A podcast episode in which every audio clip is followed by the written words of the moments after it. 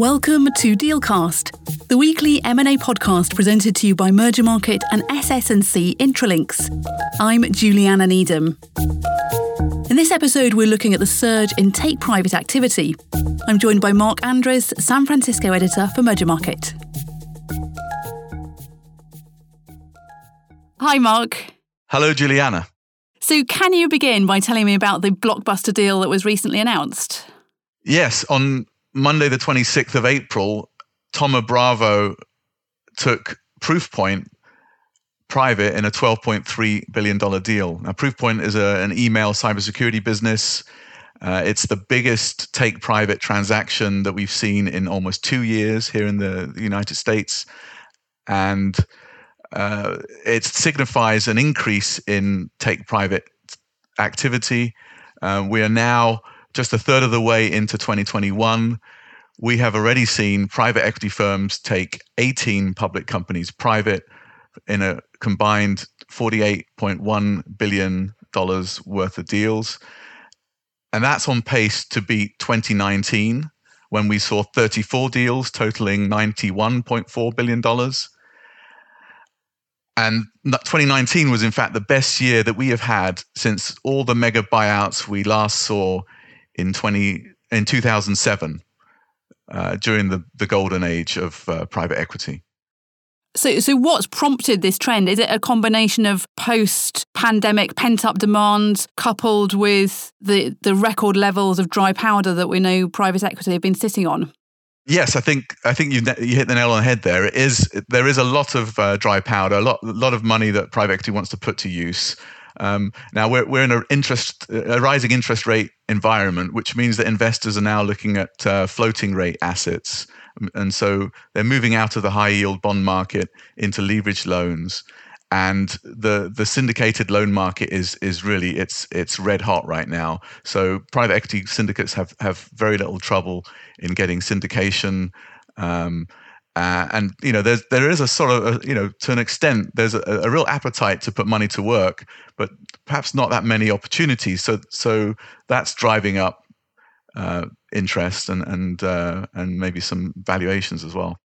So, are private equity groups competing with public companies or, or, corporate buyers for technology companies? It's obviously one of the hottest sectors that we've seen in the last few years.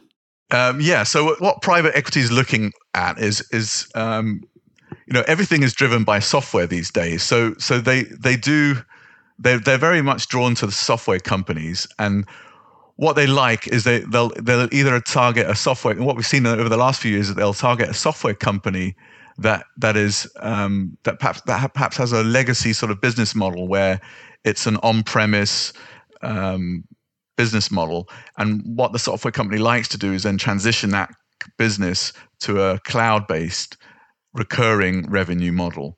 Um, and so that has been something that we've seen over the last five years or so. Now, more recently, we've we you know we've seen public companies trying to do that transition themselves from a from an on-premise software business to a cloud-based as a service business model. And where those companies have struggled, you tend to see private equity coming in and pouncing. And so, for example, uh, we saw Talend in in December.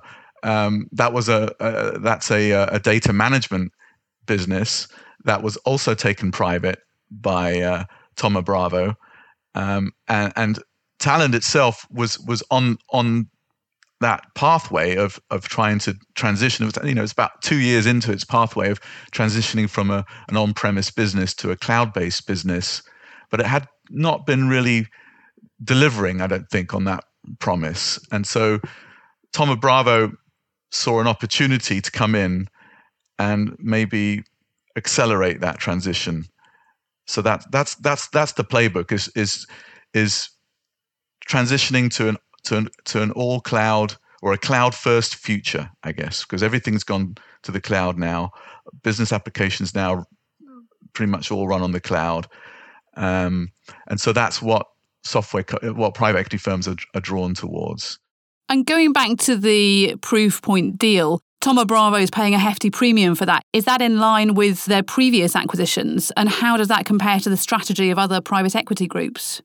Yeah, um, Thoma Bravo has been offering richer than than average premiums. Um, the average premium we've been seeing this year to date is is around 22%, but Thoma Bravo is consistently offering around 30% uh, premium to the previous day, trading day's close.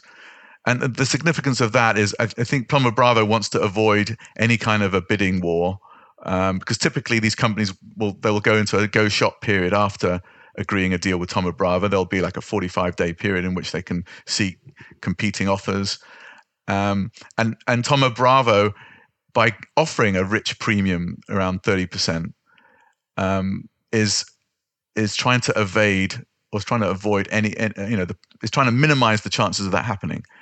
The other thing it's trying to do is is trying to get share the selling shareholders on board as well um, to agree to the transaction. Now, in the case of Proofpoint, they're offered a, a 32% premium to the previous trading day's close. Uh, in the, the case of Talend, it was a 29% premium. And in the case of RealPage, which is a, a real estate software company, that it, back in December, uh, that was a $10 billion deal, and they offered a 30.8% premium. So those bids, they're above, I think, the, the average and certainly we've seen we see other companies um, you know other private equity groups perhaps not offering quite as rich a premiums and then having to go back to sweeten the sweeten the deal a bit later. So vista equity is an example of that. They they uh, they put in an offer for IT training company Pluralsight uh, just a, I think just 6.7% above the, the prior day's close. And the selling shareholders weren't weren't happy with that. They voiced their displeasure and Vista Equity had to come back and sweeten the deal before it, before they got it done. So, why is Proofpoint so appealing to Thoma Bravo?